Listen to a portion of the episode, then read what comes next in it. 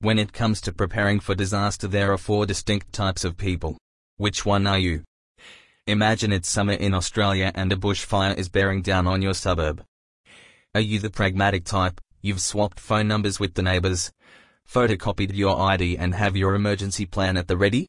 Or are you the sentimental type, you've backed up the family photos but forgotten to insure the house, or don't have an evacuation plan for the cat? Our research out today shows when it comes to getting ready for disasters, there are four types of people. And this matters, because good disaster preparedness doesn't just help people during and immediately after a disaster, it can also mean a quicker recovery. The research, commissioned by Australian Red Cross, examined the experiences of 165 people who lived through a disaster such as fire and flood between 2008 and 2019. We identified a number of steps people wished they'd taken to prepare for disaster, such as protecting sentimental items, planning where the family should meet if separated and better managing stress. The Black Summer bushfires, this year's New South Wales floods, the storms around Melbourne and even COVID-19 remind us how disasters can disrupt people's lives. Hopefully, examining the hard-won lessons of those who've lived through the worst life can throw at us will help individuals and communities better prepare and recover from these events. Our key findings. The survey questions focused on preparedness actions people took before a disaster, their experience of a disaster and recovery. Participants were 18 years or older and had experienced a disaster between January 2008 and January 2019. This allowed time for people to experience the challenges and complexity of the recovery process. Among our key findings were Feeling prepared leads to a reduction in stress when dealing with the recovery process. And the less people are stressed, the better their recovery up to 10 years after a disaster. Generally, the more people do to get prepared, the more they feel prepared. However, one in five respondents who reported not feeling prepared had undertaken actions that should have made them feel prepared. And 3% said they were prepared when they hadn't undertaken any action, which mostly comes from the lack of knowledge of the most efficient preparedness actions. The source of advice matters. More of those who received preparedness advice from Australian Red Cross, either directly or through its Get Ready app, had recovered. Those who had no preparedness training or received advice from family or friends were least likely to report having felt in control during the emergency.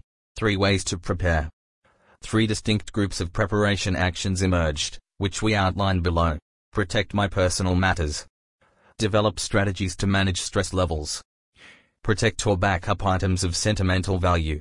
Make copies and protect important documents such as identification papers, wills, financial documents.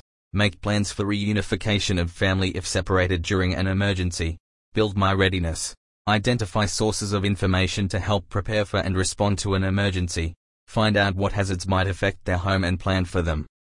Use preparedness materials such as bushfire survival plans. Be pragmatic.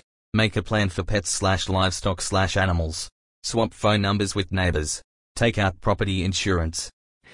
Those who had taken action to prepare for disaster were asked what other actions they wished they'd taken. The top answer was having copies of important documents, such as ID and financial papers, that are potentially complicated to replicate and may be needed during recovery. Which preparedness type are you? Our research showed four types of persona emerged in terms of preparing for a disaster. Hopefully, identifying these groups means preparedness messaging can in future be customized, based on people's characteristics. Have a look at the graphic below. Is there a type you identify with the most? The conversation slash author provided data, CC by ND. Recovery is complex. Our survey asked if people felt they had recovered from the disaster. Importantly, we did not propose a standard definition of recovery, which allowed respondents to define their recovery in their own way. We then sought to determine how a person's disaster preparation affected recovery. Nearly 18% of respondents said they had not recovered at the time of the survey. Surprisingly, 86% of those said they took action to get prepared, compared to 76% of those who had recovered. But those who had not recovered were more likely to feel their preparation actions were not enough.